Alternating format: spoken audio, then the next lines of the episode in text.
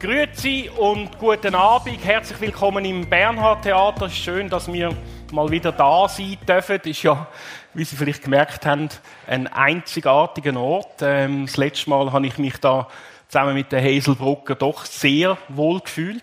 Äh, mein Name ist Peer Teufsen. Ich leite das äh, Ressort Kultur bei der NZZ am Sonntag. Heute Abend werde ich, und jetzt muss ich von unserer Geheimsprache ins Hochdeutsche wechseln, ähm, damit die Frau, die da hinten wartet, auch was versteht. Heute Abend werde ich also mit einer Frau sprechen, die mit 25 Jahren schon fürchterlich äh, viel und viel Erstaunliches geleistet hat. Sie hat schon zwei Bücher geschrieben. Sie hat Philosophie und Politikwissenschaften in Freiburg im Breisgau studiert. Sie schreibt eine Kolumne im Zeitmagazin. Sie macht einen Podcast äh, für die Zeit, der heißt die Schaulustigen. Diese Frau hat jede Fernsehserie gesehen, die Sie noch nicht gesehen haben. Wir können mit ihr über alles sprechen. Das werden wir heute Abend vielleicht ein bisschen weniger tun. Sie tritt regelmäßig im Fernsehen auf, bei Jan Böhmermanns äh, Neo-Magazin. Aber heute Abend werden wir, wie gesagt, vor allem über ihr neues Buch reden. Alte weiße Männer, ein Schlichtungsversuch. Da hat sie mit 15 Männern, die alle eine bedeutende Position in der deutschen Gesellschaft bekleiden, ähm, über, über die Frage geredet, ob sie alte weiße Männer sind und wenn ja, warum und wenn nein, warum denn eigentlich zum ihrem eigenen Erstaunen nicht. Es ist ein sehr witziges Buch, ist aber auch ein sehr trauriges Buch. Ähm, die Männer daran, darin, die tun einem zum Teil ein bisschen leid, einerseits, weil sie in die, in die Fänge von dieser Sophie Passmann geraten sind und zweitens tun sie einem aber auch leid, weil sie in ihren Aussagen doch unglaublich gestrig sind. Ähm, wir werden hier rund eine Stunde sprechen. Es ähm, Fragen können Sie schon während der Veranstaltung über diese slido.com ähm, Webseite stellen. Die erscheinen, die Fragen erscheinen dann bei mir auf dem Bildschirm. Sie können die Fragen liken. Also Entschuldigung, aber ich habe das noch nie erlebt. Aber es wird klappen, hat man mir versichert. Und dann erscheinen irgendwie diese Fragen auf meinem Bildschirm und ich stelle dann die Fragen, die am meisten geliked worden sind. Zuerst wird jetzt aber Sophie Passmann ein Kapitel ähm, aus ihrem Buch lesen, ganz alleine auf der Bühne. Ein Kapitel, das ich mir gewünscht habe, weil es als einziges Kapitel in Zürich spielt mit einem Mann, den Sie sicherlich kennen. Bitte begrüßen Sie Sophie Passmann.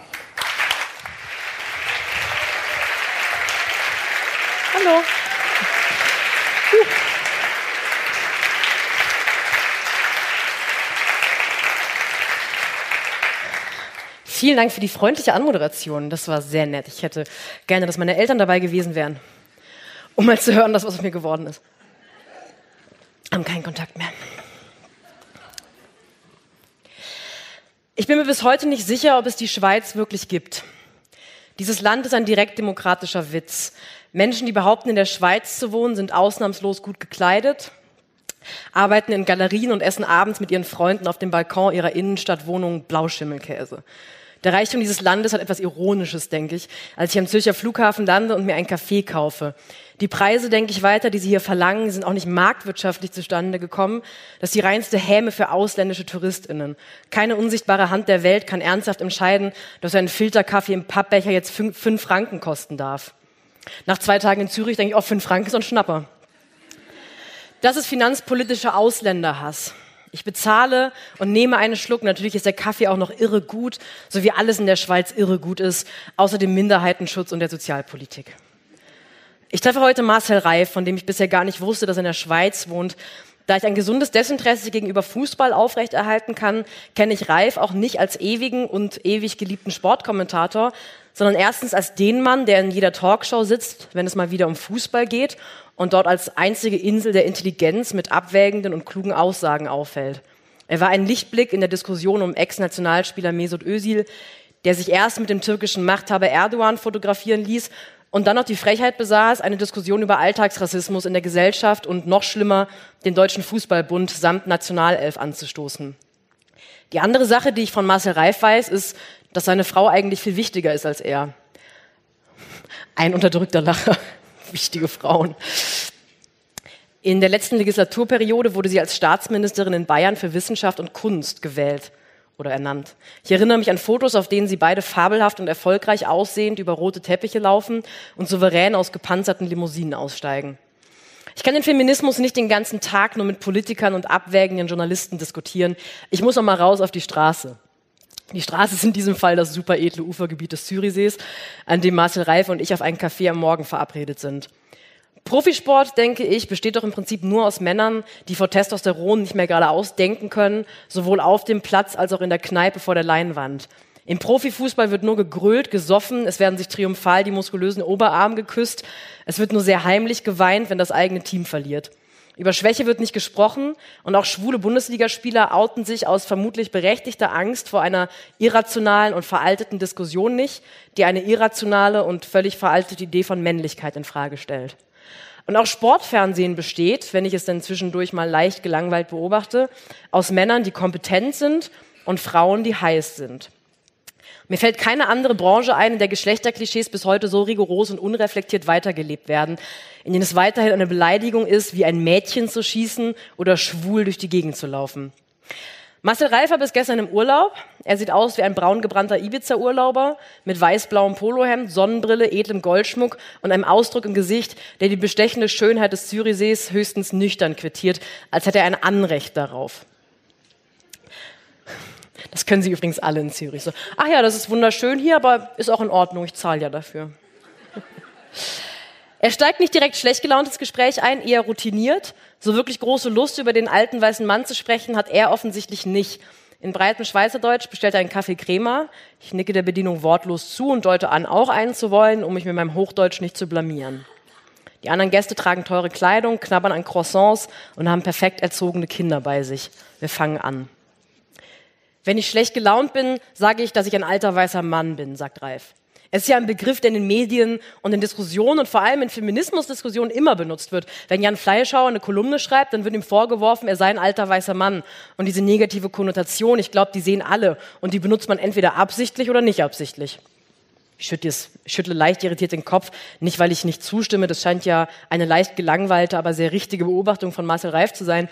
Eher frage ich mich, wieso diese Ikonisierung von Jan Fleischhauer als Urvater des alten weißen Mannes zustande gekommen ist. Auf meiner Reise wurde er mehrfach erwähnt, manchmal lobend. Er ist, ist er nicht viel zu smart und selbstironisch, um ein echter alter weißer Mann zu sein? Ich werde ihn irgendwann fragen müssen. Ich kann mit Feminismus nichts anfangen.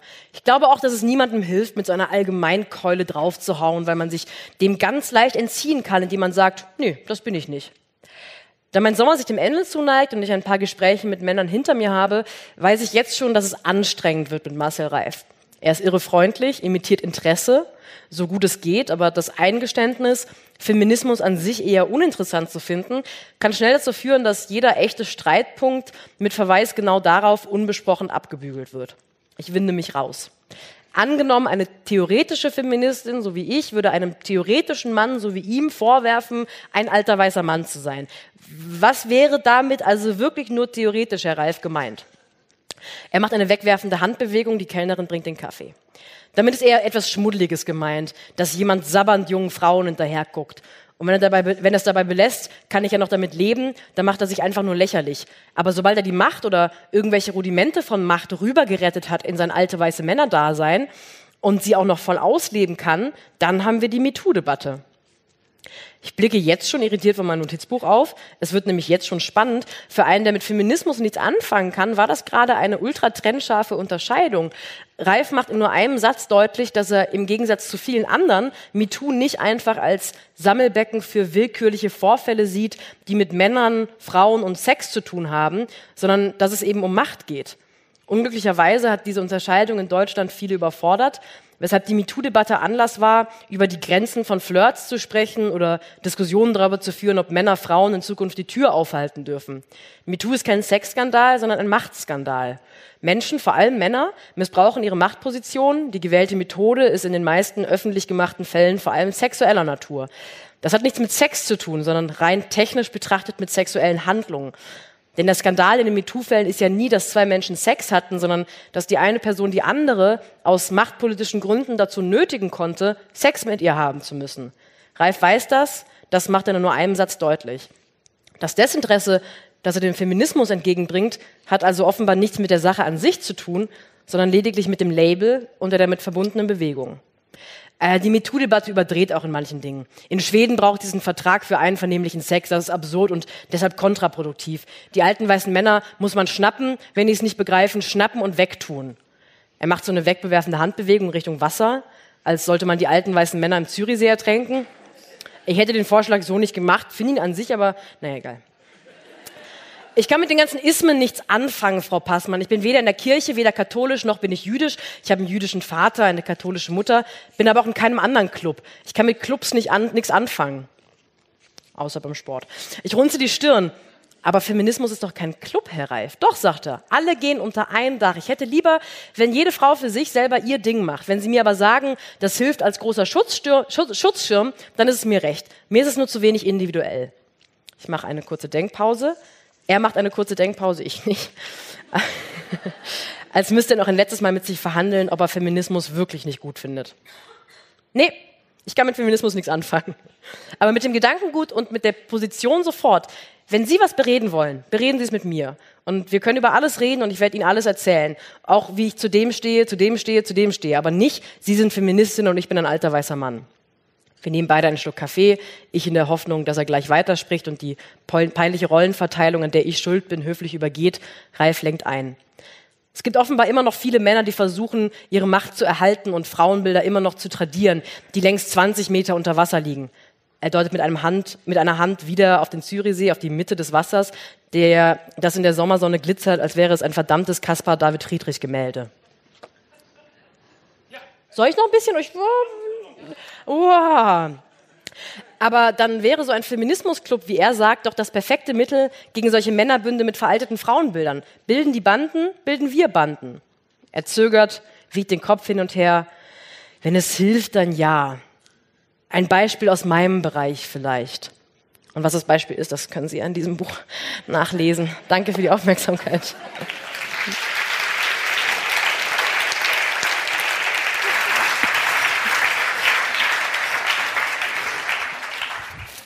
Ja, vielen Dank. Ähm, wir werden jetzt all diese Fehler über die Schweiz und Zürich nicht berichtigen. Fünf Franken ist ja wirklich nichts.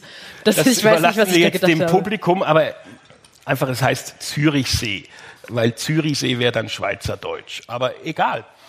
Ähm, Was, Moment nochmal, wie? Zü Sie haben immer Zürichsee gesagt. Ja, und das ist nicht richtig. Nee, auf Hochdeutsch sagt man schon Zürichsee. Ist es jetzt das Cultural Appropriation, wenn ich Sie hätten natürlich dann Züricher See geschrieben und das wäre natürlich dann auch wieder falsch gewesen. Gut, egal. Frau Pastor, Vielen Dank für das Feedback. Ja. Das war doch aufbauend, oder? Ja. Genau. Ähm, Fast wie mein Verleger. Warum, habe ich mich gefragt, warum schreibt man mit 25 oder da waren, waren sie ja eigentlich schon erst 24, warum schreibt man in dem Alter ein Buch über alte weiße Männer? Das, warum interessiert einen das? Weil der alte weiße Mann ein Begriff ist, der in meinem Leben als damals, damals noch 24-Jährige, wissen Sie noch damals, vor einem Jahr, ähm, sehr, sehr oft benutzt wird. Also der mhm. Begriff alter weißer Mann ist eigentlich einer, den ich und den viele andere kennen aus dem Internet, aus sozialen Netzwerken. Da wird der entweder benutzt als ähm, Pseudo-Argument von vor allem auch Feministinnen tatsächlich. Die Kolumne lesen wir nicht, das ist ein alter weißer Mann oder mhm. natürlich ist wieder ein alter weißer Mann, der befördert wurde. Wir zählen die alten weißen Männer durch. Und dann irgendwann wurde es auch, dass Mann, Männer in Machtpositionen sich so leicht schmunzelnd, halb ironisch mhm. selber alter weißer Mann genannt haben.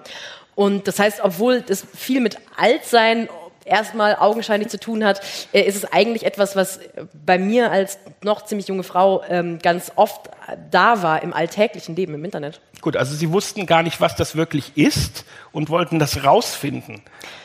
Ja, Ein genau. Bisschen, ja, okay. Und, aber was ist es denn jetzt? Der alte weiße Mann ist eigentlich ein ähm, gar nicht so korrekter Begriff. Weil äh, es klingt ja erstmal sehr offensichtlich so, als müsste man ein gewisses Alter erreicht haben und mhm. weiß sein und das sind die beiden Voraussetzungen und dann kann man ein alter weißer Mann sein. Was der Begriff alter weißer Mann aber eigentlich meint, ist, wir haben einen Menschen in der Gesellschaft, der ähm, jede Bevorteilung, Bevorzugung, die er qua Geburt haben kann oder qua Herkunft hat. Also eigentlich meint der alte weiße Mann gar keinen alten Mann. Das Alter ist relativ irrelevant, habe ich dann irgendwie gemerkt in diesen Gesprächen. Weiße Hautfarbe ist in einer Gesellschaft, die dann doch das ein oder andere Problem mit Rassismus hat und die sehr weiß ist, äh, wichtig. Es meint aber auch den heterosexuellen Mittelstandmann, der Akademiker ist und ähm, so den Inbegriff des, den können wir nicht angreifen für das, was er ist, Typus. Kann auch eine Frau ein alter weißer Mann sein? Ja, so Typus Theresa May wird mir dann werde ich wird mir ähm, werde ich gerne gefragt. Ähm, jein, also man kann den Begriff alter weißer Mann einfach synonym benutzen für konservativ oder je nachdem, wie schäbig man drauf ist, auch reaktionär. Das will ich dann gar nicht entscheiden. Aber egal wie mächtig eine Frau sein wird, nehmen wir Theresa May, sie wird niemals in ihrem Leben eine Frau gewesen sein. Also, äh, Entschuldigung, ein Mann gewesen sein. Das heißt, ähm, oh, Der war jetzt. jetzt habe ich schon auf Twitter das direkt. war jetzt schon zu viel, ja. Oh, Haben Sie schon Wein drin, oder? Mm. Das heißt, auch Angela Merkel zum Beispiel, die ja zweifelsohne eine sehr mächtige Frau ist, äh, wird in ihrem Leben, gerade in einer äh, konservativen Partei wie der CDU, immer wieder auf ihr Frausein reduziert werden und das wird ihr passiert sein. Das heißt, ähm, man kann es synonym für Macht benutzen, Ja. dann ist man ein alter weißer Mann. Ich finde es aber nicht so treffend. Okay, aber Sie schreiben am, im Schlusswort, am Ende des Tages wird der Begriff des alten weißen Mannes der Wichtigkeit und Tragweite der Debatte nicht gerecht. Also der Begriff verdeckt eigentlich mehr, als dass er zeigt, oder? Ja, weil es so ein Schmunzelbegriff geworden ist, finde ich. Ähm, vor allem in dieser ähm, Benutzung von beiden Seiten, dass er irgendwann übernommen wurde von Männern, die sich mit Humor diesem Problem oder dieser Aufforderung, sich selber zu reflektieren, ähm, dass sie, sie wollten sich aus der Affäre ziehen und haben sich dann schmunzelnd so benannt. Das heißt, irgendwann wurde dieser Begriff alleine für sich schon ähm, das Thema, über das diskutiert wurde. Es wurde gar nicht mehr über das Feminismus-Thema diskutiert, sondern nur noch darüber, ist das umgedrehter Sexismus? Darf man das sagen? Warum nennen wir es nicht so und so? Und ich erlebe das ähm, schon auch bei Veranstaltungen, wo ich eingeladen werde, dass Leute dann im Voraus nicht so begeistert sind, weil sie der Meinung sind, ich würde ja mit diesem Begriff schon eine Debatte befeuern oder eben verbieten. Haben Sie während des Schreibens oder während der Gespräche dann gemerkt, dass der Begriff eigentlich nicht so viel taugt? Und deswegen haben Sie dem Titel dieses, dieses, diesem Begriff einen Schlichtungsversuch nachgestellt. Nein, das war äh, vorher so. Ich habe äh, die Methode quasi vorher gewählt, weil das wäre dann selbst für meine Verhältnisse ein bisschen eklektisch gewesen. Nee, nee, ich habe ähm, vorher entschieden, ich möchte eben keine Streitschrift schreiben, weil das wäre total erwartbar gewesen und hätte auch äh, je nachdem, wo man seine Anerkennung herhaben möchte, deutlich angenehmer geworden, für, wäre angenehmer geworden für mich. Aber ich fand das eben erwartbar und auch viel zu uninteressant. Ich wollte ja, etwas schreiben, worüber Leute sich ärgern können, damit ähm, darüber eine Debatte geführt wird. Und das passiert nicht so oft, dass ein feministisches Buch zum Beispiel in Feuilletons besprochen und, und gefeiert oder auch verrissen wird. Und allein das, da, darüber habe ich, deswegen habe ich eigentlich den Schlichtungsversuch gewählt, um Leute zu ärgern. Okay, okay. Das klingt jetzt so, nee, das war tatsächlich gar kein Witz, sondern das habe ich gemacht, weil ich glaube, dass man manchmal ähm, auch ein bisschen einstecken muss, wenn man möchte, dass über ein Thema gesprochen wird. Und wäre das ein, ich treffe 15 konservative oder auch reaktionäre Männer und jedes Mal wird mir bewiesen, der ist übrigens konservativ oder reaktionär, ähm, dann hätte ich 15 Mal ganz tolle feministische Dinge schreiben können, aber es hätte keinen interessanten Bruch gegeben. Aha, aha. Also deswegen, ich habe zum Beispiel Männer vermisst in dem Buch, die ich mir natürlich äh, gewünscht hätte, zum Beispiel wie Dieter Bohlen, Harald Schmidt, Matthias Matusek, äh, den ehemaligen äh, Ressortleiter der Kultur im Spiegel. Also Da ist aber auch viel passiert seitdem. Seitdem ja, Matthias Matusek ja, ja, klar, aber ist ja jetzt egal. Aber, Also- aber die haben Sie bewusst nicht angefragt oder haben die Ihnen einfach abgesagt? Also unter den dreien, den Sie jetzt nennen, ist einer dabei, der abgesagt hat. Das ist Harald Schmidt. Aber ähm, das will ich ja, gar nicht. sicher ist das Harald Schmidt. Äh, aber der der, der, der abgesagt hat, hat mir aber gleichzeitig im, im selben Atemzug gesagt, wir können aber trotzdem mal einen Wein trinken gehen, Frau Passmann. Also umso mehr ist es Harald Schmidt.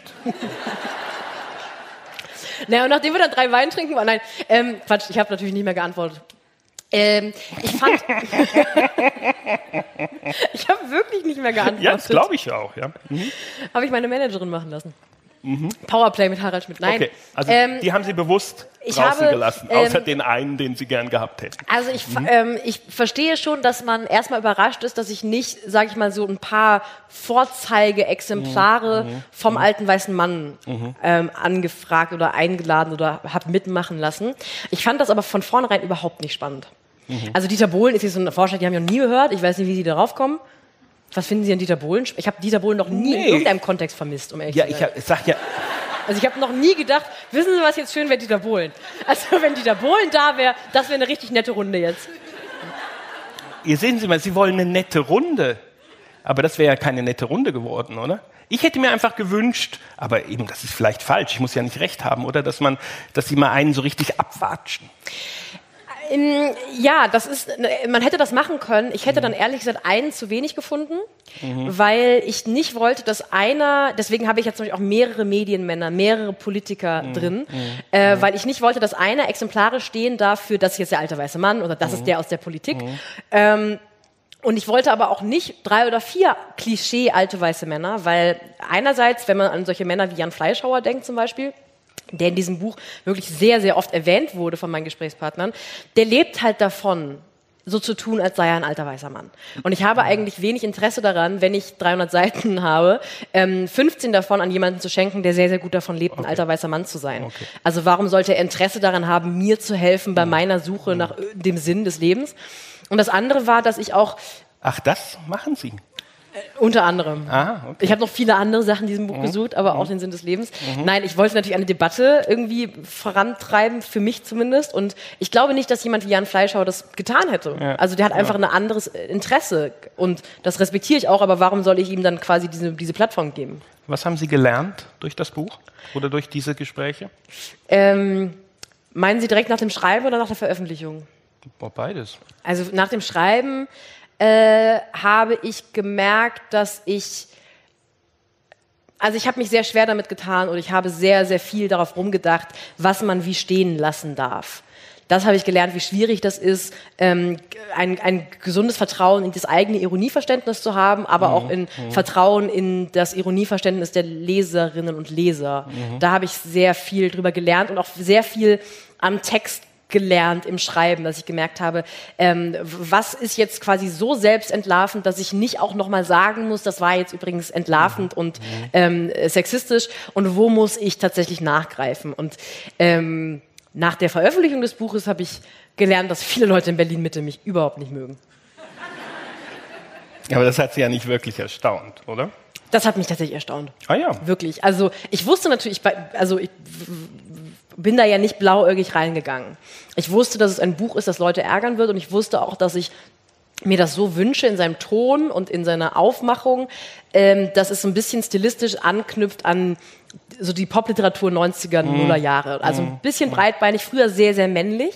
Das ist etwas, was man Männern, jungen Popliteraten immer mühelos hat durchgehen lassen, weil die fand man frech und edgy und cool. Und äh, ich wusste, dass ich damit Leute ärgere. Ich wusste aber nicht, dass ähm, eigentlich jeder Text, je nachdem von welcher äh, Seite man draufschaut, ähm, genutzt werden kann, um mir unterschiedliche Dinge zu unterstellen. Also es kam dann so von Ja, was wurde Ihnen denn unterstellt? na, von jungen Feministinnen wurde mir unterstellt, dass ich Pseudofeministin sei und meine eigene Karriere eigentlich nur voranbringen möchte, indem ich dieses dieses Buch, Buch, schreibe. ja. Äh, von, von rechts oder sage ich mal von eher konservativen Männern wurde ja. mir unterstellt, dass ich auf perfideste Art und Weise diese Männer ausgenutzt hätte, um Feminismus ins, in die Zeitung zu bringen. Dann wurde aber auch ganz oft so getan, also ganz oft wurde mir so eine Ironielosigkeit unterstellt, wo aber gleichzeitig gesagt wurde, mit selben Textstellen in anderen Verrissen oder Besprechungen, dass ich so flapsig sei und so ironisch die ganze Zeit. Warum kann man das nicht mal aufrichtig stehen lassen? Und darüber hinaus gab es ja auch, ähm, ich mittlerweile sage ich dazu, äh, auch positive Besprechungen. Aber es gab tatsächlich, es war ein, ein, ein Feuer der Verrisse die ersten Wochen. Okay. Wurden Sie in Ihrem Feminismusverständnis auch verunsichert durch diese Gespräche? Ja. Also Sie meinen durch die Gespräche, Entschuldigung. Ne- Nein, durch die Gespräche tatsächlich. nein. ich meinte, ich dachte durch die Debatte danach. Ähm, Ja, das durch, können Sie nachher erzählen. Aber diese die Ges- Männer, durch die diese Ges- Männer, hatten die auch manchmal einen Punkt, bei dem Sie gedacht haben, Also wenn man, wenn man, wenn man sich die faktischen Diskussionspunkte, mhm. die Argumente anschaut, ähm, so die, die Hard Facts, dann nie. Ich habe kein einziges vernünftiges Argument gegen eine Frauenquote gehört, gegen weibliche Vernetzung oder Manche wollten auch die Empirie irgendwie niedersprechen, mit der Frauen benachteiligt sind heute. Aber was so die Soft Skills des Feminismus angeht, muss man ja ganz nüchtern feststellen, wenn ich mich 15 Mal mit Männern treffe, von denen ich zumindest vermute, dass sie alte weiße Männer sein könnten, dann sind das ja Männer, die in Machtpositionen sind, mhm. die wir am aller, als allererstes unter, äh, irgendwie überzeugen müssen von Feminismus. Es bringt relativ wenig, wenn ich mich mit 20 Feministinnen aus dem Internet treffe und wir einen Abend machen und alle darüber sprechen, dass wir mhm. immer noch Feministinnen mhm. sind. Mhm. Wenn wir äh, gute Jobs haben wollen und auch irgendwie in diesem System äh, nicht nur auf einer unternehmerischen oder, oder finanziellen Ebene, sondern auch auf so einer ähm, zwischenmenschlich machtpolitischen oder Ebene äh, Erfolg haben wollen, dann müssen wir halt auch die mitnehmen, die gerade am Hebel sitzen. Und das heißt, ich muss dann erstmal unwidersprochen annehmen, wenn diese Männer mir sagen, Feminismus an sich, die Position finde ich in Ordnung, aber die Art und Weise, wie es mhm. kommuniziert wird, mhm. kommt bei mir nicht an. Das kann mhm. ich auf einer erkenntnistheoretischen Ebene dann unerträglich mhm. finden und sagen, reflektiere doch deine Privilegien. Mhm. Aber am Ende des Tages führt es halt zu keinem Unterschied. Mhm, mh. Aber eben, sie wurden auch verunsichert. Das, ja, genau, das, mhm. da wurde ich, weil ich äh, bis vor, vor dem Schreiben des Buches war ich mir ehrlich gesagt sicher, dass es eine rein logisch-intellektuelle Debatte ist, dass die, ähm, dass man eben für oder gegen die Frauenquote sein kann und gegen ganz viele andere Dinge. Mhm. Ich greife so die Frauenquote raus, weil sie oft ja. besprochen wurde. Und dass man da wenig mit Emotionen handeln muss und kann. Und nach diesen Gesprächen musste ich feststellen, da sind so viele Leute, mhm. die wenn man selbst das Smooth Talking und das Selbstdarstellen als ganz tollen progressiven Mann runterrechnet, die mir in vielen Punkten folgen können und konnten, mhm. die aber trotzdem am Ende des Tages nicht bereit sind, ähm, sich mit diesem Label einzulassen oder und sobald man sich mit diesem Label nicht gemein machen möchte, liest man ja auch weniger feministische Dinge. Man, man kriegt so eine Abwehrhaltung bei diesem Begriff. Und das ist, glaube ich, das Erste, was man ändern muss. Und da wurde ich mit Sicherheit okay. verunsichert. Okay, also. In der Methode quasi. Also, eher. was würden Sie denn sagen heute? Wie kann man sozusagen Ihre na, Botschaft oder ich weiß nicht, wie das, also das, was Sie wollen, wie kann man das intelligent unter die Leute bringen? Ich, ich Mit so einem Buch? Puh, ich habe das Gefühl, das ist jetzt schon Teil davon. Ähm, Da lacht er. Ja. Da lacht der mhm. NZZ-Mann. Na gut. Mhm. Also ich habe ähm, die, die Hoffnung, der eine Teil davon ist, dass man, glaube ich, weniger Erwartungshaltung an Frauen haben sollte, die sich mit diesem Feminismus-Label in die Öffentlichkeit begeben. Deswegen bin ich eher zurückhaltend mit so einer allgemeingültigen Empfehlung. Ich mhm. tue es mit Humor. Also ich bin mhm, davon ja. überzeugt, ja, dass man ähm, die meisten Dinge, gerade wenn es ernsthafte Dinge sind, mit Humor und einer, auch einer gewissen Selbstironie und also Selbstironie ist so, glaube ich, ein Pfeiler meines Humors. So dass mhm. es geht nie ohne dass ich mich über mich selber lustig mache. Und das passiert auch in diesem Buch sehr oft. Und ich glaube, das ist so ein bisschen wie Medizin mit Zuckerlöffeln nehmen. Ja, Weil ja. die Fakten an sich bleiben die gleichen. Ich bleibe in meinen Positionen genauso feministisch oder unfeministisch, wie wenn ich ein ernsthaftes Streitbuch, ein Pamphlet geschrieben hätte. Ja. Aber ich habe den Eindruck, es ist einfach ähm, charmanter und liebenswürdiger und am Ende auch erfolgreicher. Und man muss nicht charmant und liebenswürdig sein, äh, wenn man eine gute Sache haben möchte. Nur ich habe sehr gute Erfahrungen damit gemacht. Nee, ich glaube, das ist völlig richtig. Also durch den, durch den Humor erreicht man bei den Menschen mehr, weil es ist so wie eine Zündschnur, die man anzündet, oder? Und die Leute lassen sich das gefallen und irgendwann explodiert es im Hirn. Ähm, jein. Also humorhandwerklich würde man so, also ja. wenn man so sich anschaut, wie ein Witz aufgebaut ist oder wa warum Witze erfolgreich sind und nicht erfolgreich ja. sind, würde man eher sagen, dass ähm, Lachen ist ja etwas Anarchisches. Also ja. jemand, deswegen muss man ja auch sich zurückhalten, wenn man ein, etwas Lustiges, aber politisch Inkorrektes zum Beispiel hört. Wenn man das lustig findet, lacht man. Und in der Sekunde, in der man über etwas lachen muss oder auch nur schmunzeln muss, macht man sich automatisch emotional mit der Sache gemein mhm. und nicht mehr intellektuell. Mhm. Das heißt, ähm, deswegen ist, war auch gutes Kabarett früher viel erfolgreicher als ein Referat zu dem Thema, weil ja. es geht nie um die Fakten, die transportiert werden, sondern es geht darum, die Leute einmal kurz ins Boot zu holen und denen äh, deutlich zu machen, das, was du da gerade hörst, hat mit dir zu tun, weil Leute sind eben in ihrer Informationsaufnahme sehr egozentrisch. Nein, sie sind eine Undercover-Agentin des Feminismus. Exakt. Deswegen wundert es mich, dass ich eingeladen, dass sie das nicht durchschaut haben. Also, wieso? Also, naja, gut, also diese, ja, ja, 1-0, ja, ja, das habe ich gehört. Ach komm, Gut. 1-0 Wissen- erst. Ich kann mit diesen Schubladen, so wie NZZ, kann ich einfach nichts anfangen. Dann Egal. sollten Sie äh, bei Ihrem Aber- nächsten Gehaltscheck genau das sagen. Ach, sind das nicht bürgerliche Kategorien? NZZ, Spiegel, Zeit, ist mir doch egal. Ich gehe jeden Tag in eine andere Redaktion. Sie wissen ja nicht, wie viel man im Journalismus verdient oder wie wenig. Das ist völlig egal. Sie wissen schon, Genau. dass Sie bei einer Schweizer Zeitung arbeiten? Ich bin mir sicher, Ja, ja, gut, Okay. aber äh, egal. Aber so, die, die Lebenshaltungskosten sind auch ein bisschen anders. Genau. das ist immer der Sag schönste sag mal, Spruch. Aber äh, es ist ja auch teuer, hier zu leben. Ja, es ist wirklich teurer am Zürichsee.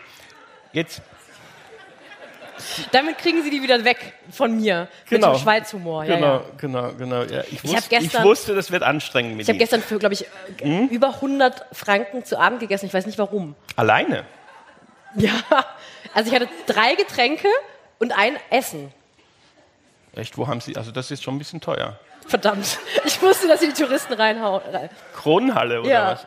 Ah, Kronenhalle. Ja. Aha, ja. Ich habe ich hab diese Sache, dass ich immer in jeder Stadt muss ich einmal in das schlimme Restaurant, wo die, wo die neureichen Jungs unter 30 sind, weil ich die so herzig finde. Diese, ah, ihr wart alle auf demselben Internat. Die, ich habe da so eine, so eine, so eine, ich schaue mir das so gerne an, weil ich denke, ihr habt zwar Geld, aber keinen Anstand. Das ist so, das rührt mich so. Okay. Das hat Ihnen irgendein Deutscher gesagt, Sie müssen in die Kronenhalle, wenn Sie in Zürich sind, oder? Bitte? Hat Ihnen irgendein Deutscher gesagt, Sie müssen in die Kronenhalle, wenn Sie in Zürich sind? Ein, ja, nee. Echt? Okay, gut, egal. Jetzt müssen wir wieder zu, Ein zum Russe Ernst der Sache zurückfinden. Was? Ein Russe? Ein Russe, ja. Ja gut, aber das ist auch nicht wenig erstaunlich. Äh, jetzt sind Sie, Verdammt. Mamma mia, Sie sind Feministin. Das, Äh, ja, das stimmt. Genau. War das eine Entscheidung oder war das eine natürliche Entwicklung? Ähm, das weiß ich nicht so richtig. Ich war aber, also ich erinnere mich, dass ich mit 18, 19 glühende äh, Debatten geführt habe gegen die Frauenquote. Ich war Ah. tatsächlich, äh, ich komme aus einem sehr bürgerlich-konservativen Elternhaus, so mit einem Vater der FDP-Welt tendenziell, bin auch in einem sehr, sehr konservativen Umfeld so zur Schule gegangen und auch groß geworden mit einem sehr traditionellen Geschlechterbild. Und ich glaube, das ist aufgebrochen oder hat sich verändert im Studium.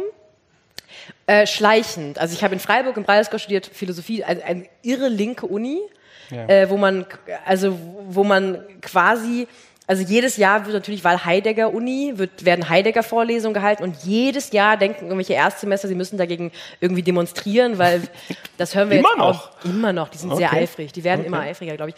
Und da hat sich das, glaube ich, weil man automatisch ähm, äh, linke Theorie, feministische Theorie lesen musste, hat sich da was verändert für mich. Und das, Mhm. das war, glaube ich, wirklich das Studium.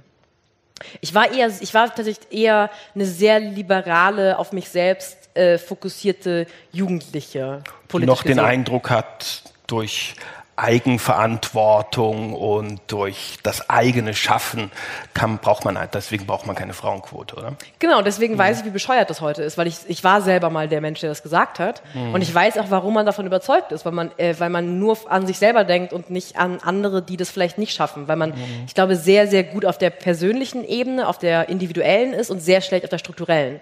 Und wenn man an die Uni geht, muss man strukturell denken. Und dann stellt man fest, ja, du kannst eben, ähm, auch da, zum Beispiel dieses Frauenquotenargument ist ja auch zutiefst ähm, neoliberal, um mal dieses blöde Wort zu benutzen, weil die meisten Frauen, die von Feminismus profitieren, haben überhaupt kein Interesse oder auch irgendwie in ihrem Lebenslauf irgendwo mal niedergeschrieben, dass sie mal irgendwo in eine Vorstandsetage wollen. Die würden nur gerne gleich bezahlt werden und nicht von der Gesellschaft dazu gezwungen, ähm, die 80 Prozent des Haushalts zu machen, um es mal wirklich sehr platt runterzubrechen. Also, dass man einfach weniger an sich, an seine persönlichen Interessen und Chancen und Ziele denkt, weil ich bin tatsächlich, glaube ich, individuell eine Frau, die relativ wenig Feminismus braucht. Ich bin weiß, ich bin Mittelklasse, ich, meine Eltern sind Akademiker, ich bin irgendwie clever, ich bin zur Uni gegangen und ich kann mich gut ausdrücken. So, ich bräuchte keinen Feminismus. Also Sie haben nie einen Job bekommen, gesagt. weil Sie eine Frau sind. Einen Job bekommen, weil ich eine Frau bin. Nee, es läuft andersrum Ah, Okay. meistens. Weiß Ja, nicht, ob das ein. Missverständnis war. Ähm, nee, aber ich, ich glaube, wenn ich mir jetzt anschaue, welche Chancen ich heute in einer doch schon sehr freiheitlichen Gesellschaft habe, in der faktisch viele Bereiche gleichgestellt sind zwischen Mann und Frau, dann, zäh- dann zieht ja das Leistungsprinzip. Und dann ist man, wenn man gut ausgebildet ist und, und weiß und aus diesem Land kommt und privilegiert ist finanziell, dann kommt man fast überall hin, wenn man sich anstrengt. Aber der Sinn von Feminismus ist ja nicht, dass man selber überall hinkommt, wo man hin möchte, sondern dass alle, alle erstmal nicht Mann und Frau, sondern alle Menschen die Möglichkeit haben, da hinzukommen, wo sie hinwollen. Sind Sie eigentlich so frech geboren? Ich war immer so frech. Ja? Ja. Echt? Also das hat Ihren Vater nicht geärgert? Ja, weil, weil sie, sie redet mit ihrem Vater in diesem Buch. Äh, Ich mag, dass führt Sie für mich empört sind. Ich bin sehr dankbar. Nein, ich glaube, ihn jetzt. Ja gut, aber das, das, mal- die Bewunderung Jetzt behalten wir uns Sie für mal die... bitte nicht. Sie wollte gerade Ihre Bewunderung ausdrücken.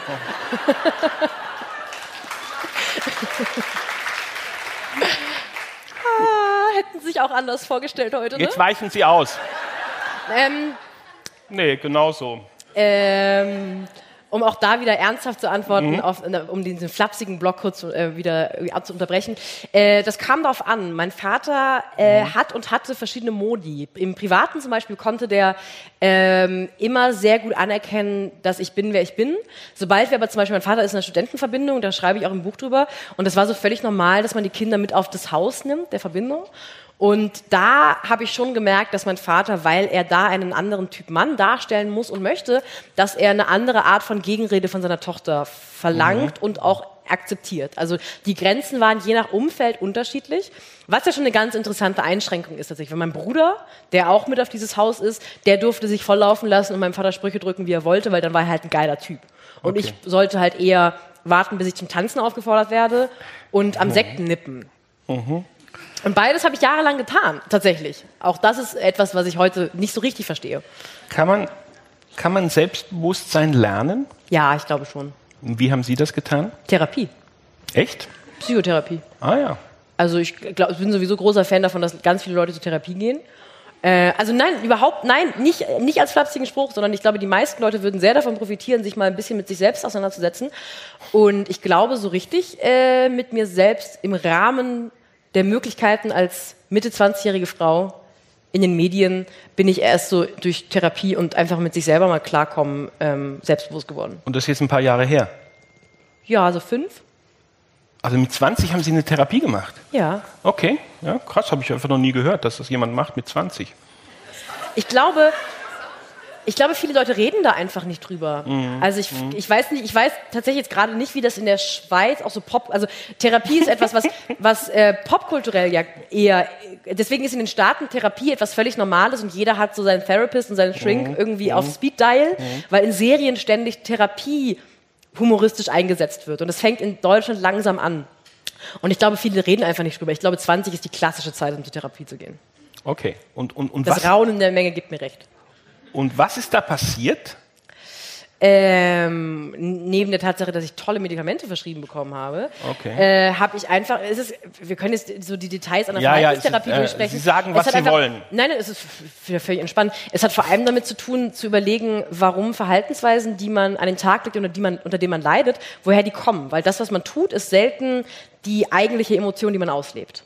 Okay. Und wenn man wütend ist auf, weil, wenn irgendwas passiert, dann ist man selten auf die Person wütend, die da gerade etwas getan hat, sondern man ist wütend darauf, dass das etwas Mhm. ist, von dem die Vergangenheit behauptet, dass man das selbst ist und Okay. verdient hat. So. Und das hat Sie auch befähigt, diesen Druck auszuhalten, dem Sie sich heute aussetzen. Also es ist ja, wenn ich das mal vorlesen darf, zu Ihrem 24. Geburtstag hat, glaube ich, jemand auf Facebook oder wo auch immer geschrieben, ich hoffe, du wirst von 30 Flüchtlingen vergewaltigt. Oh ja. Ähm, Das war, kein, das war nicht zum Geburtstag, das war einfach so mal zwischendurch. Okay, aber das ist ja nicht das Einzige, was Sie in der Ja. Richtung ähm, erhalten. Das können Sie aushalten, weil Sie sozusagen durch dieses Stahlbad der Therapie gegangen sind. Nein, äh, auf diese Art von Hass macht einen, glaube ich, nichts gefasst. Das ist Okay. aber auch tagesformabhängig, wie gut man damit umgeht. Ähm, oh, ich überlege gerade, weil ich das. Also, das ist auch wirklich eine der krasseren Sachen. Was ich am, am krassesten an dieser Aussage war, fand, dass es nicht mal ein anonymer Account war. Das war ein Mann mit Klarnamen auf Facebook, der mit Profilfoto mit seinem Kind drauf, ähm, Arbeitgeber an, ähm, angegeben, ähm, und, und, und wie lange er da schon arbeitet, wo er wohnt in Köln, in welchem Stadtteil. Und ich habe dann den Arbeitgeber angemeldet und habe das natürlich angezeigt, all diese Sachen. Und der Arbeitgeber hat das auch null interessiert, weil ja, ist ja Meinungsäußerung und so. Mhm. Ähm, ich glaube mittlerweile, und da sind wir auch wieder bei diesen Ressourcen und, und was und, und, und wie ist man privilegiert und so. Ich kann mir das halt mittlerweile durch diesen Job, durch den ich den Hass erst bekomme, leisten, einfach alles zum Anwalt zu schieben. Und ich glaube, ich habe Kontakt mit jeder Staatsanwaltschaft in Deutschland. Ah ja, okay. Kiel ist sehr gut. Man hat, also man hat in, in Kiel ist ein Staatsanwalt, der auch von sich aus teilweise Dinge mir schickt und, und sagt, also tatsächlich, und es kommt ein bisschen darauf an, auf, auf, die, auf das Interesse vom, vom Staatsanwalt. Und äh, wenn, man, wenn man bereit ist, quasi das Risiko einzugehen, dass man vielleicht ähm, ein paar hundert Euro Anwaltskosten hat, und es trotzdem anzeigt, das hilft mir. Es gibt aber auch viele, vor allem Frauen, die sagen, es hilft ihnen überhaupt nicht emotional. Die blocken das einfach alles weg. Ich glaube, der Umgang ist sehr individuell und da müssen wir auch erst einen Umgang gesamtgesellschaftlich lernen, weil oft wird ja dieses Shitstorm und dieses Hass im Netz bekommen immer noch andersrum schuldhaft konnotiert. Also was hat denn die Person falsch gemacht, dass sie so viel Hass bekommt? Und dass mein Dasein als Frau, die einfach Satire macht und die Frechheit besitzt, für Jan Böhmermann zu arbeiten, dass das reicht, in den Augen dieses Mannes mit dem kleinen niedlichen Kind auf Facebook mir zu sagen, dass ich vergewaltigt werden soll. Dieses Verständnis ist in meinen Augen noch nicht so sehr da. Nee, glaube ich auch nicht. Aber warum setzen Sie sich dem denn aus? Das, Sie müssen das ja nicht. Also warum haben Sie die, haben Sie mal eine Entscheidung getroffen? Eben, Sie sind wahnsinnig viel auf Twitter, auf Instagram. Also Instagram ist, glaube ich, nicht so schlimm wie, wie Twitter. Dann kriegt man nicht diese gleichen Rückmeldungen. Das müssen Sie ja alles nicht tun. Ja, stimmt. Aber warum tun Sie es trotzdem? Ähm, also ich stocke so, weil ich schon auch abwäge. Ich bin gar nicht mehr bei Facebook deswegen, weil da war der, die Kosten-Nutzen-Rechnung war so, dass ich irgendwie bei jedem Einloggen 30 Beleidigungen hatte. Warum denn? Dafür, dass ich irgendwelche Urlaubsfotos von Ex-Freunden sehe, die nicht mit mir in Urlaub wollen. Also bringt ja nichts mehr. Die Dann Kinder habe ich mich da haben. äh, und äh, ich glaube, was nicht ausbleibt, ist, dass man ein bisschen ähm, Reaktionen antizipiert, sobald man einmal einen Shitstorm bekommen hat. Ich glaube, einmal Shitstorm haben und merken, es ist eigentlich egal, was man sagt, wenn Leute einen hassen wollen, schaffen die das. Dass man sich ein bisschen selber zensiert, was Frau ich Passmann, das ist keine Antwort. Warum tun Sie das? Was ist Ihr innerer Beweggrund, das zu tun? Ne, es ist also einfach die gute Sache, oder? Okay. Würde ich jetzt, also ähm, würde, ich würde das für viele andere Dinge nicht in Kauf nehmen. Ich würde nicht, also zum Beispiel, ich habe vor, vor ein paar Tagen ein, ähm, ein Interview mit einer Künstlerin geführt, einer Musikerin, wo ich auch, ich weiß, äh, ja. Mhm. wo ich auch Hass bekommen habe, wo ich gemerkt habe, na, weil an irgendeinem Punkt haben die Leute sich auf einen eingeschossen. Also die haben dann einfach entschieden, wir hassen jetzt Sophie Passmann. Und da habe ich gemerkt, das ist es mir nicht wert. Also natürlich habe ich es trotzdem gepostet, weil ich stolz war und ich bin ein großer Fan von dieser Frau und so. Aber ich habe gemerkt, würde ich jetzt nur Musikinterviews machen mit irgendwelchen Künstlern, die mir erzählen, was die Inspiration für ihre letzte Platte war, dann würde ich mir den Scheiß nicht antun. Wenn ich aber das Gefühl habe, dass ich mit Debatten, die ich teilweise mit anstoße, teilweise anstoße, ähm, irgendwas in die richtige Richtung schiebe, dann tue ich es mir an und mittlerweile ist einfach auch so, dass ich denke, ich habe jetzt gerade so eine in manchen Bereichen bequeme Position, weil teilweise sehr wichtige Leute mir zuhören und sehr einflussreiche Leute mir zuhören, dass es auch ein bisschen äh, egozentrisch wäre, das zu verschenken, weil man an, an schlechten Tagen nicht lesen möchte, dass man von 30 Flüchtlingen vergewaltigt werden soll. okay. Diese Frau, die Sie interviewt haben, war Billie Eilish, oder? Eine 17-jährige Popsängerin oder ja, kann man glaube ich so sagen, ein Superstar. Ähm, Sie haben dazu auf Twitter geschrieben, I wanna end me. Also das heißt, also das ist glaube ich nur die, der absolute Ausdruck absoluter Bewunderung. Warum bewundern Sie eine 17-Jährige? Das ist ein Zitat aus einem Billie Eilish-Song. Okay, sorry. Ähm, aber äh, trotzdem bewundere ich die. Und das ist ein äh, interessanter Paradigmenwechsel, über den ich ganz lange schon nachgedacht habe, irgendwie wirklich nur wegen dieser Frau, weil es ist sehr unnatürlich, Leute zu bewundern, die jünger sind als man selbst. Ähm, mein Kollege mit diesem Podcast mache, Matthias Kalle vom Zeitmagazin, hat gerade darüber einen Text geschrieben, weil er ist auch Billie Eilish-Fan. Und für einen erwachsenen Mann über 40 ist es noch viel eigenartiger, eine 17-Jährige ähm, einfach künstlerisch zu bewundern. Und bei mir ist es schon so, dass ich, dass ich denke, Ist es nicht irgendwie ein bisschen schäbig, ein Poster von der im Zimmer zu haben? Haben Sie? Ich habe ich hab ne, ich hab ein gerahmtes Foto, eine sehr schöne Fotografie von einem tollen Fotografen, den ich toll, also den ich gut finde. Ähm, das heißt, es ist natürlich ein Foto von ihr. Es ist aber weniger ein Starschnitt von Bravo, sondern eher ein gutes Foto von einer sehr tollen Frau. Und trotzdem, die ist halt 17. Wie Ja. einig ist, und das ist, ich weiß es nicht ob das in Ordnung ist. Ich denke da noch viel drüber nach. Und das ist aber trotzdem, das gibt es sonst normalerweise so nicht. Es gibt Teenie-Stars, die haben aber Teenies als Fans, die machen aber selten künstlerisch so dichte Dinge, dass die auch von Leuten, die schon ein paar Teenie-Stars hinter sich haben, gut gefunden werden. Sie haben ihr gesagt, Sie haben, durften ja dann auch eine Viertelstunde mit ihr sprechen. Dann haben Sie in so einem Nebensatz gesagt, I'm not a superstar, you are. I'm still working on it. Also Sie sind also offenbar immer noch daran, ein Superstar zu werden. Ist das Ihr Traum? Nee, Superstar nicht. Nein. Was? Ja, was denn? Ich, wei- ich würde gerne eine Fernsehshow haben und meine Ruhe. Also, ähm, Ja, das werden Sie so aber nicht schaffen. Das, ich, ich glaube, das kann parallel gehen. Wenn, Ja? man, sich so die, wenn man sich so Fernsehmoderatoren anschaut, Okay. dann kriegt, also ähm, das mit diesem Superstar, das war eher ein, ein flapsiger Spruch natürlich. Ich möchte kein Superstar werden.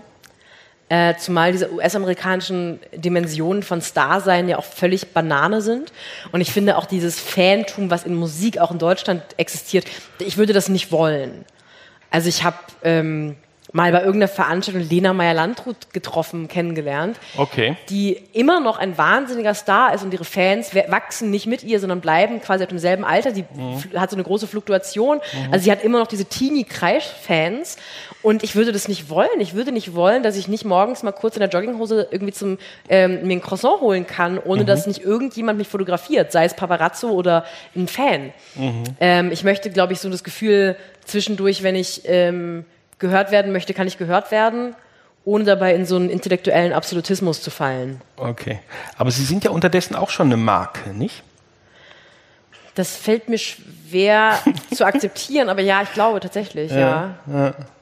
Bisschen schon, was ich unangenehm finde. Was, was, wie würden Sie Ihre Marke beschreiben? Äh, kommt drauf an, wen man fragt. Ich glaube, wenn Ich man. frage jetzt Sie. Wenn, sie- also wenn ich für.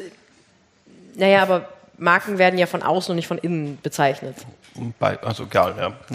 Und je nachdem, welche Zielgruppe der Marke man fragt, würde man entweder sagen, äh, die junge, freche, wilde, schlaue. Das ist so ein bisschen so eine, eine, eine von außen betrachtende, ähm, die saß mal in einer Talkshow und ich kenne die und meine Tochter findet die toll. Und wenn man so die Leute, die ich eigentlich mit, mit Instagram verbinde, so, die zu meinen Lesungen kommen und die mich auf der Straße ansprechen, ich glaube, die würden sagen, ähm, die ist einfach cool glaube ich tatsächlich, dass es weniger, dass es weniger mit, mit, einer, mit einer Eigenschaft behaftet, sondern eher ein, das ist, glaube ich, so eher der Teenie-Konsum von, von Leuten, die man gut findet. Okay. Aber das, Sie mögen das nicht, haben Sie gesagt. Naja, ich mag den Begriff Marke nicht, weil das klingt so durchgeplant. Ähm. Und es hemmt auch da tatsächlich ein bisschen. Sobald man ähm, feststellt, dass man für irgendwas steht, muss man ja mit, wenn man das vernünftig machen möchte, muss man ja diese, diese Ahnung von einem selbst antizipieren, überlegen, was, wie passt denn das, was ich jetzt machen möchte, da rein und irritiert das die Leute. Das hemmt natürlich, es engt ein, ist aber auch gleichzeitig dieses Dasein als Marke, wenn Sie das sagen, äh, ist natürlich gleichzeitig auch ein total großes Privileg. Also, dass man gefragt wird für irgendwas, weil man man selbst ist. Also, das ist doch interessant. Also, Sie sind eigentlich selber auch in einer gewissen Falle. Also, Sie erfahren auch Zuschreibungen. Wie Sie die alten Männer, die alten weißen Männer, denen haben Sie auch eine Zuschreibung gegeben und in dem Buch wehren sich ja alle vehement gegen diese Zuschreibung. Und das passiert Ihnen auch. Nee, ich würde das eher mit der Marke vergleichen. Wir haben ja eben über Jan Fleischhauer gesprochen, den ich nicht angefragt habe, weil er einfach sein Ding durchziehen würde, weil seine Marke alter weißer Mann ist. So, da, dafür würde er auch gelesen und entweder gehasst oder gefeiert. Und so sehe ich das eher. Also wenn man ähm, wenn man nicht auf einer strukturellen Ebene einen Menschen in einen Topf schmeißen möchte für das, was er sozioökonomisch ist oder vielleicht ist, sondern versucht, den Charakter einzufangen oder das, was er beruflich nach außen trägt, dann finde ich das einschränkend. Okay, aber also Sie würden diesen Männern schon zugestehen, die Sie, mit denen Sie da gesprochen haben, dass sie dass sie auch ein bisschen Recht haben, dass sie als Individuen, Individuen und nicht sozusagen in, in, in eine Schublade geworfen werden. Wollen. Ich finde dieses, diesen, diesen Schubladenbegriff, den Sie mhm. benutzen, sehr interessant, weil jeder, ausnahmslos jeder Mensch, außer dem Mann weißer Hautfarbe, wird in eine Schublade gesteckt. Ich kann keine Sekunde mhm. auf dieser Bühne sitzen, durch die Welt laufen, vor allem nicht nachts durch die Welt laufen, ohne als Frau wahrgenommen zu werden. Und später werde ich dann auch, wenn man das wahrnimmt, als heterosexuelle Frau wahrgenommen. Ein Mensch, der nicht weiß ist, wird jede Sekunde in Deutschland, mit Sicherheit auch in der Schweiz, die nicht minder weiß ist in der Mehrheitsgesellschaft, als nicht weißer Mensch wahrgenommen. Mhm. Und der weiße Mann galt ganz lange als Prototyp des Menschen. In, das sieht man an Witzen. Es gibt Blondinenwitze, es gibt Frauenwitze, es gibt Ostfriesenwitze. Aber weil man immer diese Person, diese Personengruppe mit einem Set an Eigenschaften versieht. Die Blondine ist doof, die Frau ist die Hausfrau, die äh, irgendwie unglücklich verheiratet ist und darunter leidet, dass der Mann nicht mit ihr über Gefühle redet mhm. und so weiter mhm. und so weiter. Mhm. Es gibt aber keine Witze, gab keine Witze bis vor kurzem, bis vor ein paar Jahren, wo der weiße Mann die Pointe ist. Weil der weiße Mann war immer der Klempner oder der Ehemann oder der Chef. Der brauchte noch eine zusätzliche Eigenschaft, weil der weiße Mann ist ja quasi der Schöpfer von allem. Deswegen, ich nehme das nicht als Schublade oder nicht als mhm. mehr oder weniger als Schublade wahr, als jeder andere Mensch in unserer Gesellschaft als in der Schublade gesteckt wird. Mhm. Also wir können entweder daran arbeiten, die Schubladen ganz irgendwie abzuschaffen. Oder wir können diejenigen, die die Schubladen erfunden haben, meistens weiße Männer, weil sie die Geschichtsschreibung in großen Teilen in der Hand hatten, einfach in eine Schublade stecken und wegtun. Ja, und ich finde interessant, mhm. dass diejenigen, die jahrelang darauf beharrt haben, auf ihr Grundrecht auf Leute in Schubladen stecken, auf einmal so peinlich berührt sind, wenn es selber mit ihnen passiert. Ja, es macht nicht immer Spaß, die Pointe eines Witzes zu sein. ähm, aber so schlimm ist es auch nicht. Also man kann es mit Würde tragen, vor allem wenn man, vor allem wenn man in den meisten Eliten dieses Landes oder unserer Länder äh, an der Macht sitzt. Mhm. Ähm, jetzt habe ich den Faden verloren, weil mich das jetzt doch äh, sehr beeindruckt hat. Ähm, also wir waren bei diesen, genau, ich wollte fragen, was würden Sie sagen aus Ihrer Sicht? Ich meine, in meiner Wahrnehmung, aber da können Sie auch gerne widersprechen, hat die Gesellschaft oder unsere Gesellschaft, in der wir leben, in den letzten 20, 30 Jahren in Sachen Gleichstellung doch sehr viel erreicht. Ich habe den Eindruck, wir nehmen das manchmal nicht wirklich äh, genug wahr. Ja. Was haben wir erreicht und was müssen wir noch erreichen? Also ich zähle jetzt nicht auf, was wir erreicht ja. haben. Was kann man, Wieso nicht? Naja, weil ist ich ja auch mal gut. Ja, aber das können Sie ja selber recherchieren. also wenn Sie jetzt möchten, dass ich Ihnen vorbete, wie toll alles ist, weil wir nicht mehr ähm, unseren Mann um Erlaubnis bitten müssen, wenn wir arbeiten wollen, dann ähm, sind Sie irgendwie. Das weiß Oder wenn, also ich meine. Aber tatsächlich habe ich sehr gefeiert, als äh, 20 Jahre in Deutschland äh, Vergewaltigen in der Ehe straffrei gemacht wurde. Da war ich sehr dankbar, dass man nicht mehr vom Mann. Ich weiß nicht, wie das in der Schweiz ist und war. Und ich meine, unser Wahlrecht ist gerade 100 Jahre alt, ihres. Ähm, also ja, es hat sich einiges getan. Ähm, und es muss ja auch einiges tun. Ich glaube, jetzt gerade ist es weniger eine strukturelle oder eine institutionelle Verfassungsfrage, weil da ist, zumindest in Deutschland, äh, in vielen Bereichen die Gleichstellung tatsächlich hergestellt. Mhm. Es gibt aber auch mhm. viele Bereiche, wo also im, im, im, deutschen Grundgesetz ist es so, dass ähm, einer der wenigen Paragraphen im Grundgesetz, wo die, ähm, der nicht passiv ist, sondern eingreifend eigentlich ist die Gleichstellung des, der, der, von Mann und Frau. Die soll hergestellt werden, die soll sichergestellt werden. Und da, wenn man diesen Paragraphen ernst nimmt in seiner Formulierung, passiert noch lange nicht genug. Mhm. Weil dann passiert noch nicht genug Stichwort ähm, Parität, Stichwort Frauenquote, Stichwort ähm, äh, auch eine, eine politische Unterstützung von Frauen, die zwangsweise biologisch betrachtet die Kinder bekommen und aber in der Sekunde, in der sie das Kind bekommen haben, mhm. politisch benachteiligt werden dafür, dass mhm. sie das Kind bekommen haben. Äh, das heißt, da passiert noch, sollte noch viel passieren, aber auch vor allem kulturell. Also wir können Gleichstellung haben, so viel wir wollen, solange ich in der Bar immer noch von einem Kerl, wenn er drei Drinks drin hat, angepackt werde gegen meinen Willen und er dann nicht begreift, warum das nicht okay ist und dann auch nicht rausgeschmissen wird, weil der Typ es auch okay findet hinter der Bar, mhm. dann kann kein Paragraph der Welt mir dabei helfen. Mhm. Mhm. Okay. Ah. Bei jedem Zwischenapplaus stirbt was in Ihnen. das ist jetzt eine böswillige Unterstellung. Sehen Sie, Sie haben so Freude daran, mich aus mir irgendwas zu machen, aber Voll. ich genieße das. Auch wenn es nichts mit mir zu tun hat. Ähm, genau. Ähm, mich hat erstaunt, Sie sind vor drei Jahren der SPD beigetreten. Es waren etwa, drei Jahren? Ja, etwa so 2015, 2016 hatte ich habe ich gelesen. Egal. Nee, also Aber Sie länger. sind in der ja, ja, SPD. Ich bin, SPD-Mitglied. Genau. Noch. Ja, e eben, das war jetzt gerade meine Frage. Warum tritt eine Frau wie Sie, die ich doch als sehr unabhängig wahrnehme, einer Partei bei? Also ich bin in die Partei eingetreten, als ich nicht absehen konnte, dass ich tatsächlich mal so in der Öffentlichkeit stehe, wie ich es jetzt tue. Ich glaube, jetzt würde ich es nicht mehr tun, nicht weil ich politisch mich entfernt habe, sondern weil ich glaube, dass schon diese Parteimitgliedschaft mehr Schlagkraft hat, als ich manchmal möchte. Ähm, also gegen Sie? Nein, nicht gegen mich. Es ist Aha. eher so, dass ich äh, an vielen Stellen dann doch auch mal Dinge sagen möchte. also ich gebe mir quasi eine zusätzliche ähm, eine zusätzliche Eigenschaft, die nicht nötig wäre. Ich könnte ein mhm. bisschen befreiter über Politik sprechen, mhm. ohne mhm. gleich auf eine Parteipolitik äh, reduziert zu werden in gewissen Hinsichten. Manchmal ist es auch hilfreich. Ähm, deswegen, ich war Politikstudentin und dachte, ich bin Sozialdemokratin. Ich finde die Idee von Solidarität in einer Gesellschaft bis heute grandios. Ich weiß nicht, warum mhm. so wenig sozialdemokratische Parteien in Europa es schaffen, diese Idee auch mal dann zu verkaufen, wenn Wahl ist. Ähm, aber ich habe mich natürlich in den letzten Monaten und Jahren wahnsinnig geärgert und gerade im Moment ärgere ich mich äh, wie noch nie in meinem Leben über die SPD. Warum? Weil in einem kleinen Ort äh, in Deutschland wurde ein NPD-Mitglied, ein NPD-Politiker zum Ortsvorsteher gewählt mit Stimmen der SPD und wenn das nicht rückgängig gemacht wird, bin ich auch raus aus dem Verein. Also das ist ja wohl völlig lächerlich. Also die SPD hatte Jahrhunderte einen antifaschistischen Kern und wenn ich jetzt mit Leuten Genosse sein muss, die allen Ernstes einen Nazi zum Ortsvorsteher machen, mhm. weil er irgendwie der Einzige war, der sich aufstellen lässt, dann habe ich mit dieser Partei irgendwie nichts mehr im Hut. Völlig lächerlich. Völlig lächerlich. Mein Generalsekretär ist auch sehr nervös, tatsächlich. Ja. Ja. Aber es geht nicht nur um so Fragen, oder? Also ich meine, Sie sind eigentlich in einer Loser-Partei. Ja. Ja. Ja. Ist das nicht unangenehm? Nö. Okay. Ich gewinne in anderen Bereichen meines Lebens.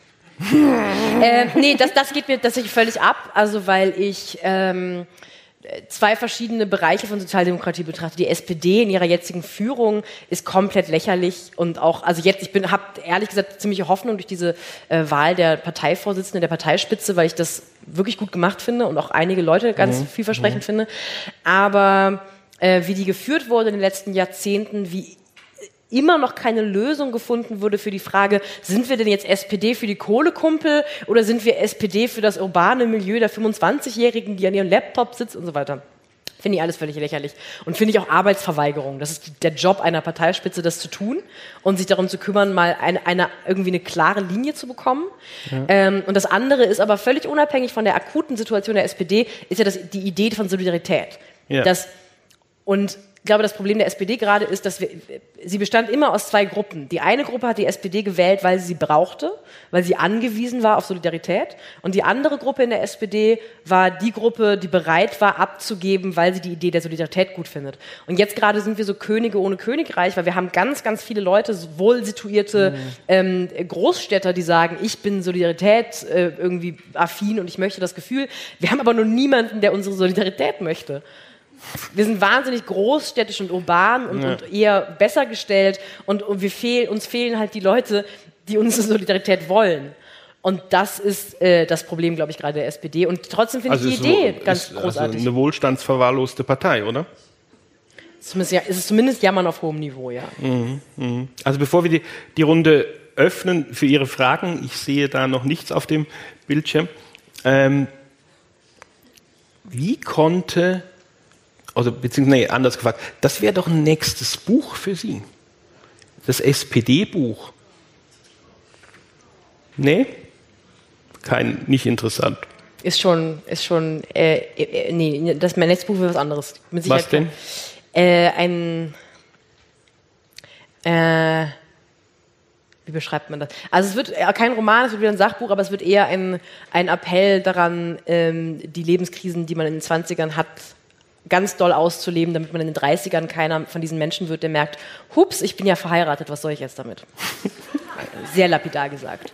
Also eine, quasi eine emotionale Inventur des eigenen Lebens durchführen und sagen, was davon habe ich eigentlich freiwillig und was davon wurde mir aufgedrückt, weil Leute gesagt haben, das ist das Richtige für dich. Okay. Also das machen Sie nie mit Gesprächen, sondern das schöpfen Sie alles aus sich selbst. Alles diesmal aus mir selbst. Okay. Dabei kann kein Mann der Welt mir helfen. Außer mein Verleger. Genau. Also, ich hoffe, das hat jetzt. Genau, also, manchmal. Heißt es Ja, das der, ist jetzt nicht so ganz. heißt es der NZZ-Mann? Das ist aber sehr unhöflich. Ja, es ist äh, gemein. Also, Und es fehlt der Bindestrich? Aber Sie sehen die Frage, deswegen, deswegen kann ich die Frage nicht löschen. Also, Ich finde, ich finde es erstmal sehr unhöflich. Und sie also, ne, das ist ja eine Frage. Das ist ja noch nicht unhöflich, ist ja nur eine Frage. ich finde aber dieses der NZZ-Mann. Ich Ja, weiß den- nicht, ob man in der Schweiz keine Bindestriche setzt, aber bei uns in Deutschland Wissen Sie, das. das ist so ein, ja, das ist halt auch wieder eine Zuschreibung, aber viele Menschen haben nicht begriffen, dass es in den Medien doch Individuen gibt und dass jeder äh, doch einigermaßen frei ist, das zu schreiben und zu denken, ähm, was er will. Aber ich, ich muss ja nicht Ihre Fragen beantworten. Also machen wir mal die nächste Frage. Nö, ich würde gerne. Ja, ähm, würden Sie auch was sagen wollen, ja? Ach nee, ich, ich finde nicht. Dafür, also ich finde sowieso Menschen aus den Medien und gerade Menschen aus dem Feuilleton, aus, aus der Kultur sind, ich kenne ehrlich gesagt, in Deutschland ist das Feuilleton so weiß und männlich und alt wie, glaube ich, kein anderer Bereich in den Medien. Und ich kenne nicht einen alten weißen Mann. Dafür muss man muss ja hauptberuflich die Welt betrachten und sich fragen, wie funktioniert die Welt. Und das ist sehr schlecht vereinbar mit dem Dasein als verhärmter alter weißer Mann. Das ist wirklich lieb, ja. Gut. Ähm, wie reagiert man als junge Frau am besten auf Mansplaining? Super. Wenn man Ja. Mansplaining, also für alle, die den Begriff nicht gehört haben, wenn ein Mann einer Frau eine offensichtlich einen Fakt erklärt, den sie offensichtlich weiß, passiert auch sehr oft, dass Männer, die meinen Beruf nicht haben, mir erklären, wie man Witze schreibt. Und wenn sowas passiert, wo der Mann automatisch denkt, weil die Frau eine Frau ist, versteht sie mit Sicherheit weniger von der Welt als ich, so lange nachfragen, bis es dem Mann unangenehm wird. ähm, also angenommen, Sie würden mir, das ist tatsächlich super, weil er meistens nach vier, fünf Nachfragen merkt, ach scheiße, das war wirklich ein bisschen unangenehm. Also wenn ähm, beim Neo-Magazin passiert es öfter, da ist dann nachher noch so eine Fotobox, wo dann irgendwelche Leute, so Zuschauer und Zuschauerinnen kommen und ganz oft kommen Kerle zu mir und erklären mir, warum eine Sache, ein Witz nicht funktioniert hat.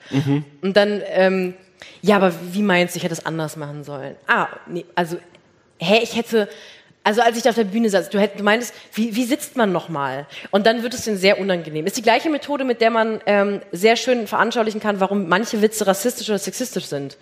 Und warum ist es lustig, dass die Frau nicht, ach, weil Frauen nicht einpacken, nicht, Moment, Frauen können nicht, und das ist das, äh, einfach so lange nachfragen, bis es gegenüber merkt, wie dumm es ist.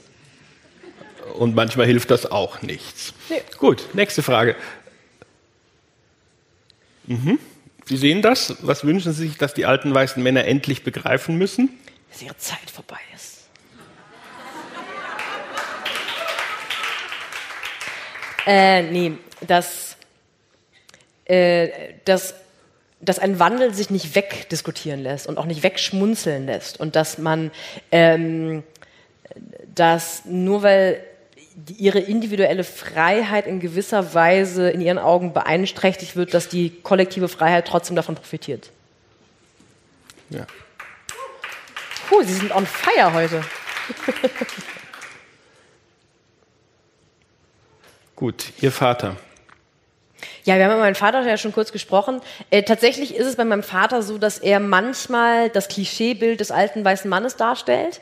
Also es fängt schon äußerlich an und, und auch irgendwie, was er in der Gesellschaft darstellt. Mein Vater ist ein, äh, irgendwie äh, ein recht wohlhabender Mittelstandsmann, der so ein so ein Dreiteiler trägt und einen Siegelring. Also man sieht ihn und denkt erstmal, da ist Geld hinter, so. Und er hat Sie in ein Steakhouse eingeladen, Genau. ja, als Veganerin.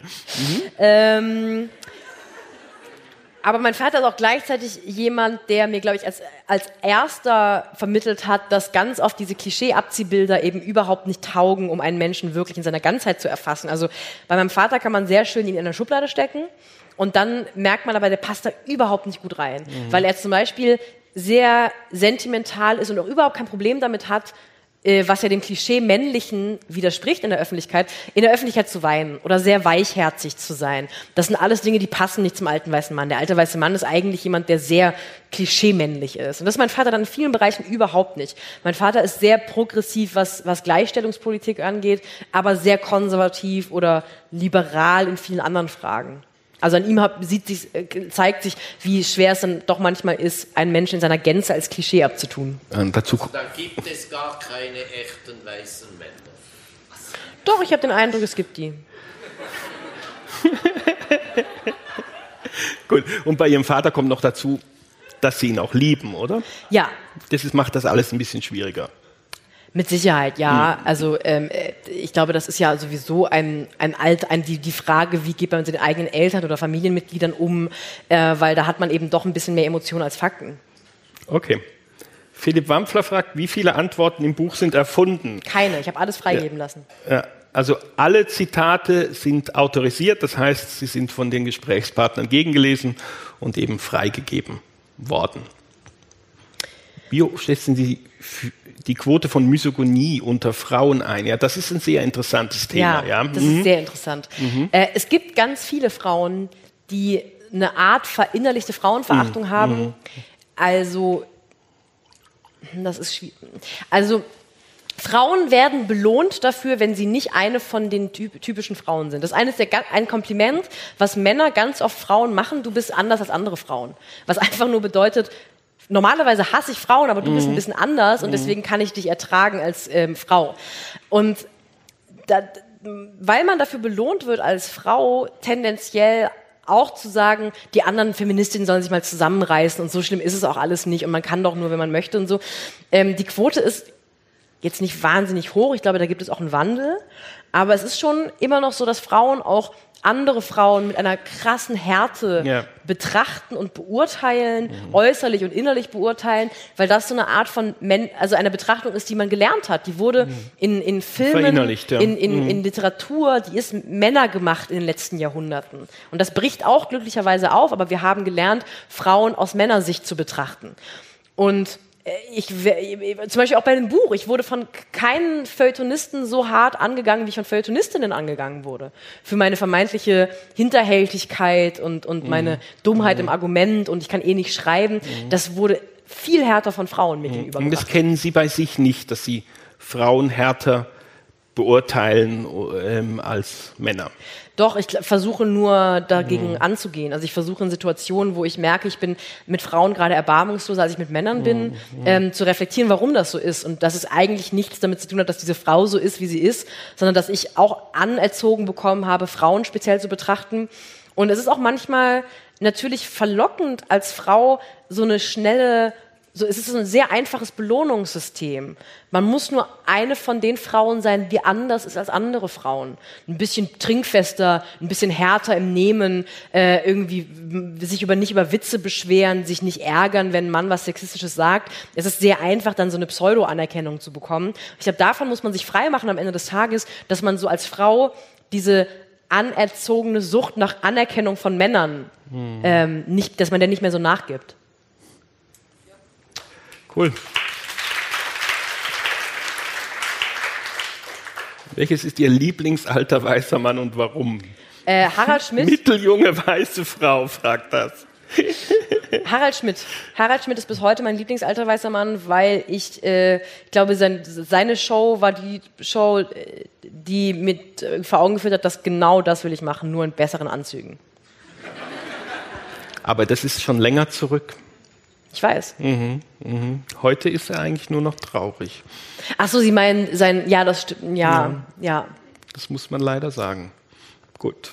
Okay, nächste Frage. Aha. Auch das total interessant, weil ich bin ja am Anfang schon mal kurz darauf eingegangen, alte weiße Männer ist ja eigentlich ein Sammelbegriff für den hyperprivilegierten Mann in der Gesellschaft. Und ein Schwuler ist in einer homophoben Gesellschaft eine Gesellschaft, die auch Homophobie anerzogen bekommen hat und auch verfassungstechnisch teilweise gelernt hat. Ähm, natürlich nicht so privilegiert wie ein heterosexueller Mann. Ähm, nichtsdestotrotz glaube ich, kann man auch Verhaltensweisen des alten weißen Mannes bei Schwulen beobachten. Also die Fragen sind richtig gut. Außer die erste. Ähm,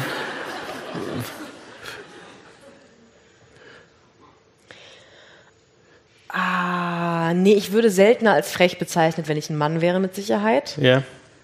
Ähm, das ist aber tatsächlich so eine Sache.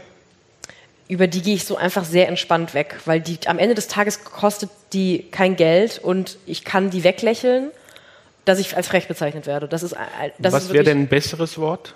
Na, ich bin halt schlagfertig und schlau. Mhm. So. Aber ich bin, ich bin kein freches kleines Mädchen, das ihnen irgendwie Getränk weggenommen hat.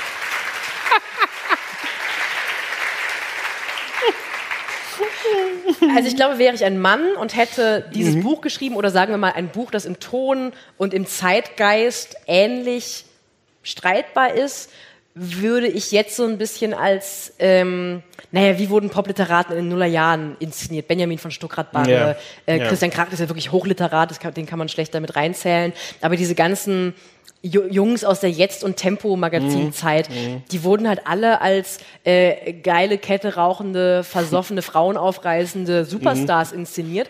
Und haben ich, sich auch selber so inszeniert. Genau, haben sich auch selber sehr, sehr selbstbewusst so inszeniert, wurden aber auch genau dankend wurde das aufgenommen und das wurde so endlich haben wir mal wieder irgendwie echte Kerle und es gibt der Literaturbranche in Deutschland wieder mal so ein bisschen Griff und so und ich glaube wäre ich ein Mann würde ich auch in der Öffentlichkeit eher so da wahrgenommen und nicht als ähm, eine freche, interessante Frau, die wir die nächsten zehn Jahre mal im Auge behalten sollten. Okay, gut.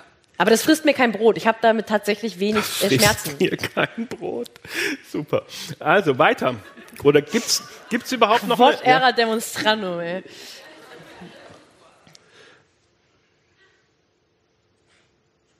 Mhm. Also für mich haben die beiden Aspekte nicht viel miteinander zu tun.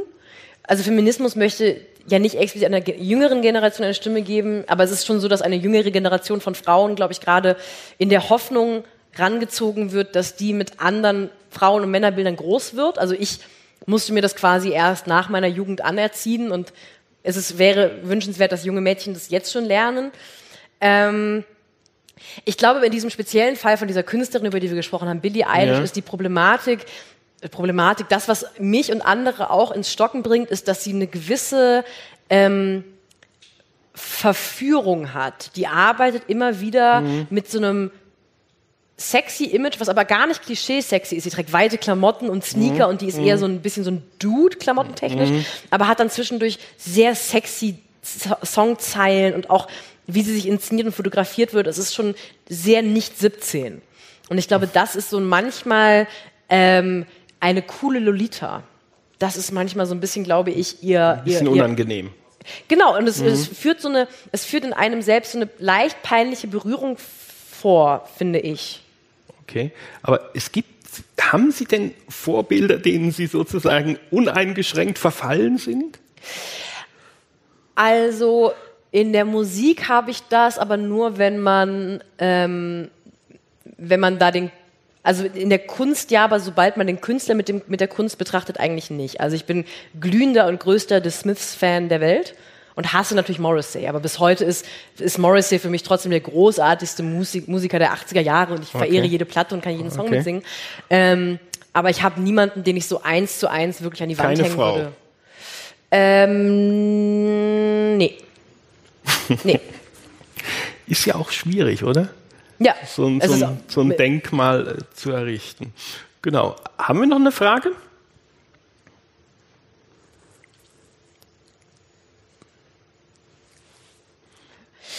Ja. ja.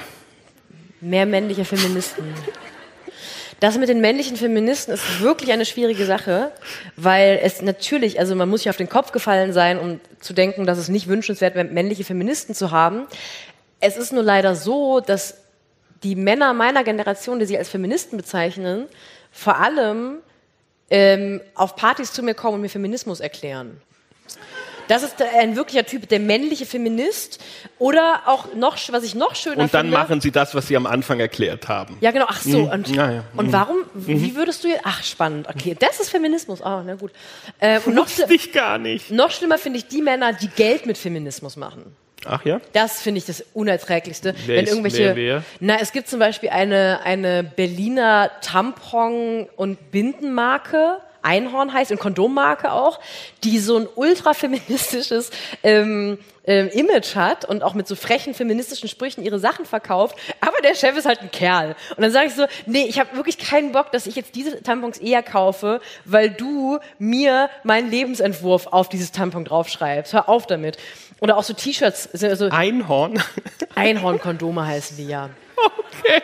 Also so das Lebensgefühl der Millennials in einem in einer Marke zusammengefasst. Okay. Aber was wir machen können, damit es mehr Ja. männliche Feministen gibt, ich glaube, aber das ist auch mal ein sehr individueller Blick darauf. Ich, also ich arbeite daran, Feminismus einfach so lässig und cool und wünschenswert dastehen zu lassen, dass Männer mitmachen wollen.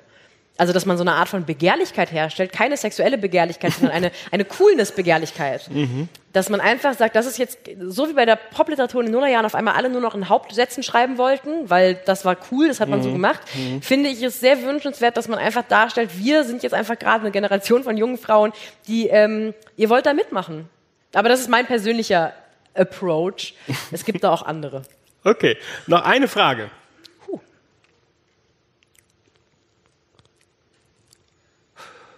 Oh. Da hat jemand Politikwissenschaften studiert. Also Sie, müssen Sie, das müssen Sie jetzt mir erklären, was eine Catch-22-Situation ist. Beide verlieren. Was? Beide Parteien verlieren. Also ich kenne es aus den internationalen Beziehungen, um ehrlich zu sein. Äh, dass wir eine Art. Ach so, egal was der Mann macht, er macht es falsch. Nö.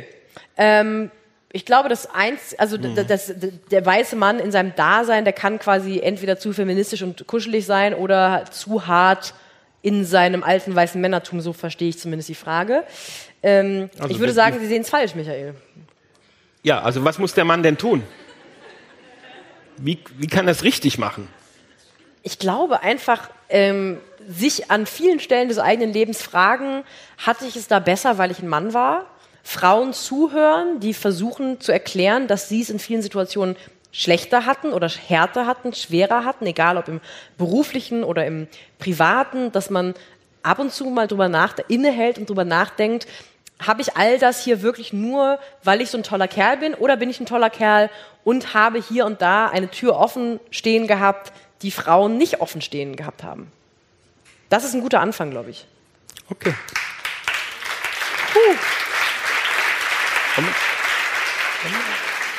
Noch ein? Gerne, ich, wie Sie, Sie haben den Abend Also die der Hand. Fragen sind so fantastisch, dass wir jetzt noch eine machen. Ich mache die so lange Aber die muss wollen. jetzt wirklich gut sein.